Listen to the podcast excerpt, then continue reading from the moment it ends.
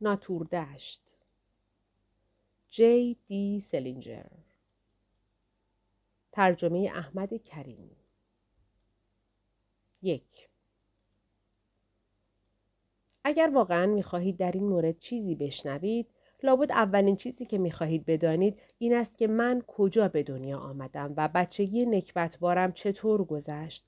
و پدر و مادرم پیش از من چه کار می‌کردند و از این مزخرفاتی که آدم را به یاد دیوید کاپرفیلد میاندازد اما راستش را بخواهید من میل ندارم وارد این موضوع ها بشوم چون که اولا حوصله اش را ندارم و در ثانی اگر کوچکترین حرفی درباره زندگی خصوصی پدر و مادرم بزنم هر دو چنان از کوره در می روند که نگو. در این جور موارد خیلی زود رنج هستند. به خصوص پدرم. البته باید بگویم که آدم های خوبی هستند. در این حرفی نیست. اما در عین حال بی اندازه زودرنج و عصبانی مزاجند. گذشته از این خیال ندارم که شرح حال خودم را از اول تا آخر برایتان تعریف کنم. من فقط راجع به آن قضیه‌ای که نزدیکی های کریسمس گذشته برایم پیش آمد برایتان صحبت خواهم کرد. یعنی درست قبل از اینکه کارم زار بشود و مجبور بشوم بیایم اینجا و خودم را بزنم به سیم آخر. منظورم این است که آنچه را در این باره به دیبی گفتم همین است. دیبی برادرم است و حالا در هالیوود زندگی می کند. آنجا از این خراب شده چندان دور نیست و او هر هفته روزهای جمعه برای دیدن من سری به اینجا می‌زند. در ماه آینده اگر خواستم به خانهمان بروم شاید با اتومبیل خودش مرا ببرد. همین تازگی ها یک جگوار خریده. از آن ماشین های کوچک انگلیسی که 300 کیلومتر بیشتر سرعت دارد. نزدیک به چهار هزار دلار برایش تمام شد. حالا دیبی حسابی پولدار شده. سابق چیزی نداشت. موقعی که هنوز پیش ما بود یک نویسنده معمولی بود. اگر اسمش را نشنیده باشید باید بگویم که او همان کسی است که مجموعه داستانی به اسم ماهی قرمز پنهان نوشته. از میان آن داستانها بهتر از همه همان ماهی قرمز پنهان بود. و آن داستان بچه کوچکی بود که نمیگذاشت هیچ کس به ماهی قرمزش نگاه بکند. برای اینکه آن را با پول خودش خریده بود. من از آن داستان کیف کردم. دیبی حالا در هالیوود زندگی می کند و خودش را پاک فروخته. از چیزی که خیلی بدم میآید همین سینماست. آنقدر که حد و حساب ندارد. حتی نمی‌خواهم اسمش را بشنوم. می‌خواهم از روزی شروع کنم که از دبیرستان پنسی درآمدم. پنسی همان مدرسه است که در آگرستان واقع شده در ایالت پنسیلوانیا شاید اسمش را شنیده باشید.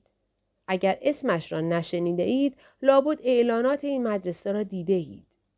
اعلانات این مدرسه در هزار مجله چاپ می شود و همیشه عکس جوانک زبلی است که سوار بر اسب دارد از روی مانع می پرد.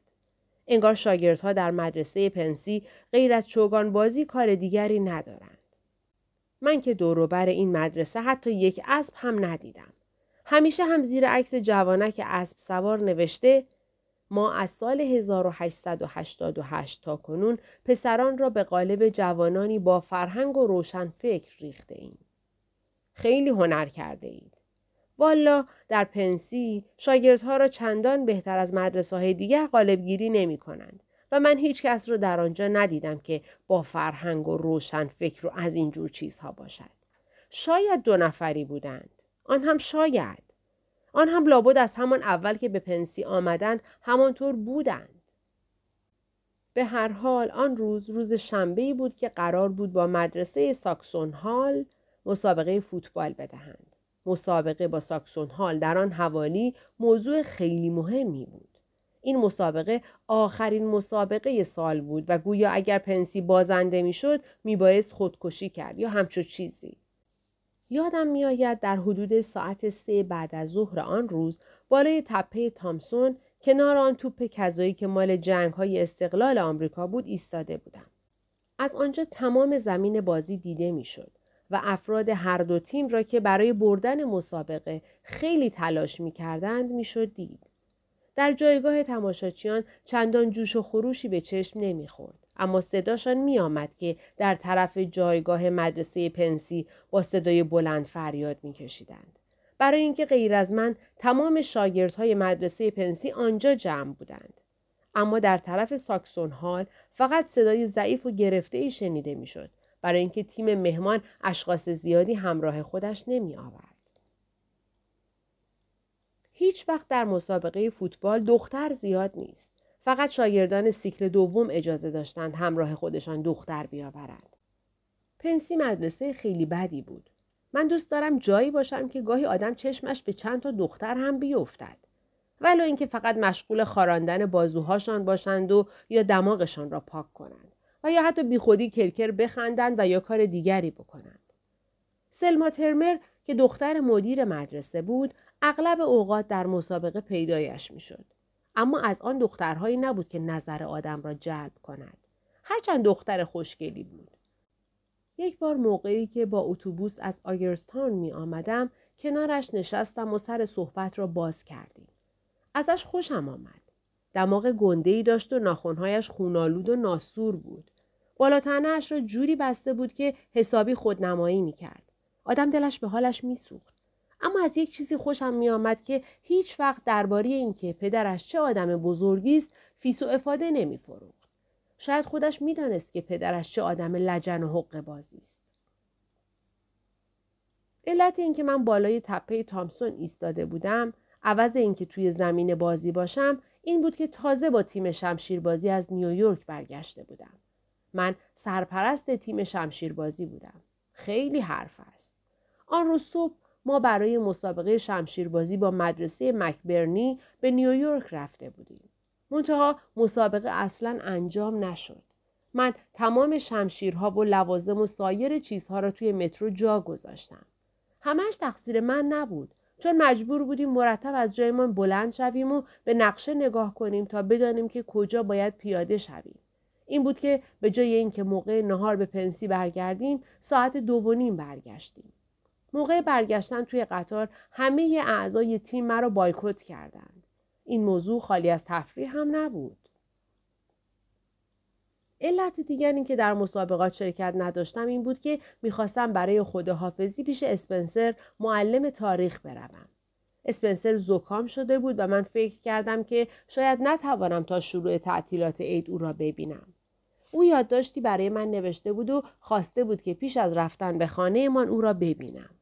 اسپنسر می‌دانست که من دیگر به پنسی بر نمیگردم. راستی یادم رفت بگویم.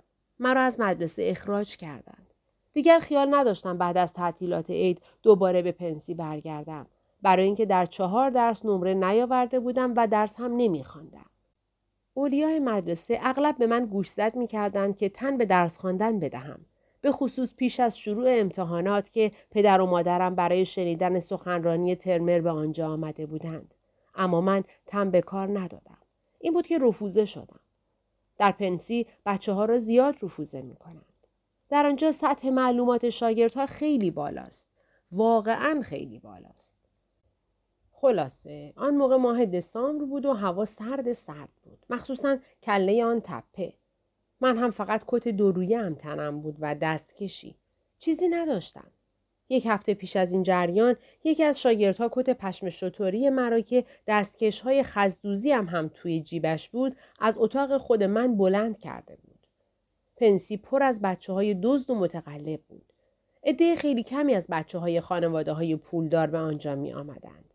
اما آنجا پر از بچه های هیز و دزد است که مدرسه هر قدر گرانتر باشد و بیشتر شهریه بگیرد به همان اندازه شاگردهای هیز و دزدش زیادتر است.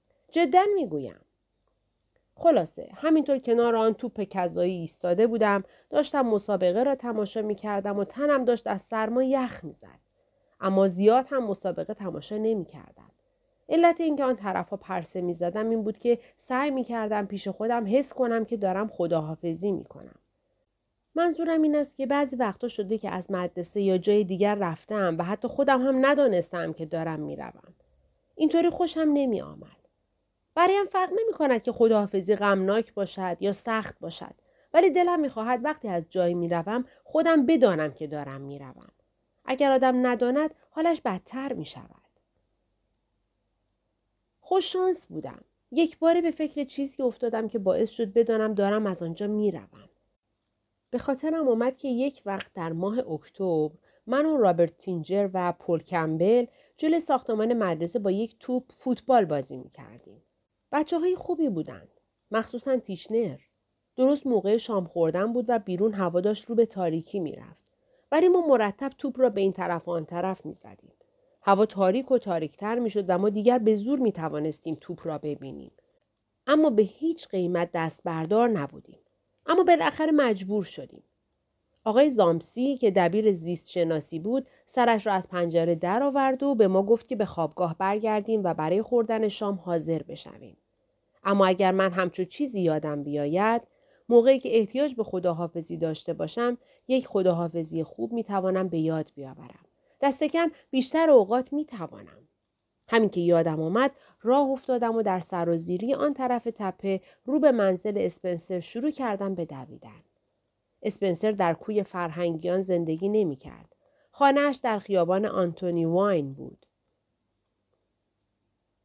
من تمام راه را تا دم در اصلی دویدم و بعد یک دقیقه صبر کردم تا نفسم جا آمد. اگر حقیقتش را بخواهید من چندان نفسی ندارم. یک دلیلش این است که سیگارکش قهاری هستم. یعنی قبلا بودم. در مدرسه مجبورم کردن ترکش کنم. دلیل دیگرش این است که سال گذشته 16 سانتی متر و نیم قد کشیدم.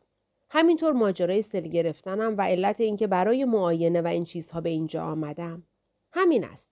البته حالا کاملا سالمم. خلاصه به محض اینکه نفسم جا آمد از عرض خیابان 204 پا به دو گذاشتم. تمام آن خیابان یک پارچه یخ زده بود و چیزی نمانده بود که زمین بخورم. حتی نمی‌دانستم که برای چه دارم میدوم. مثل اینکه خوشم آمده بود بدوم. بعد از اینکه به آن ور خیابان رفتم حس کردم که دارم از بین می‌روم. آن روز از آن روزهای سخت بود و هوا خیلی سرد.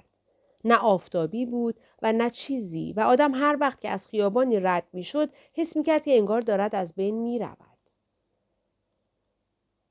وقتی که به خانه اسپنسر رسیدم به شدت زنگ زدم. بدنم جدا یخ کرده بود. گوشهایم از سرما میسوخت و به زحمت می توانستم انگشتهایم را تکان بدهم. با صدای تقریبا بلندی گفتم آهای یکی بیاد در رو باز کنه. بالاخره خانم اسپنسر در را باز کرد. کلفت و این چیزها نداشتند و همیشه خودشان در را باز می کردند. خانواده اسپنسر زیاد پولدار نبودند. خانم اسپنسر گفت هولدن خیلی خوشحالم که پیشمون اومدی. بیا تو عزیزم. مثل اینکه یخ کردی. فکر می‌کنم از دیدن من خوشحال بود. از من خوشش می آمد. لااقل من اینطور خیال می کردم.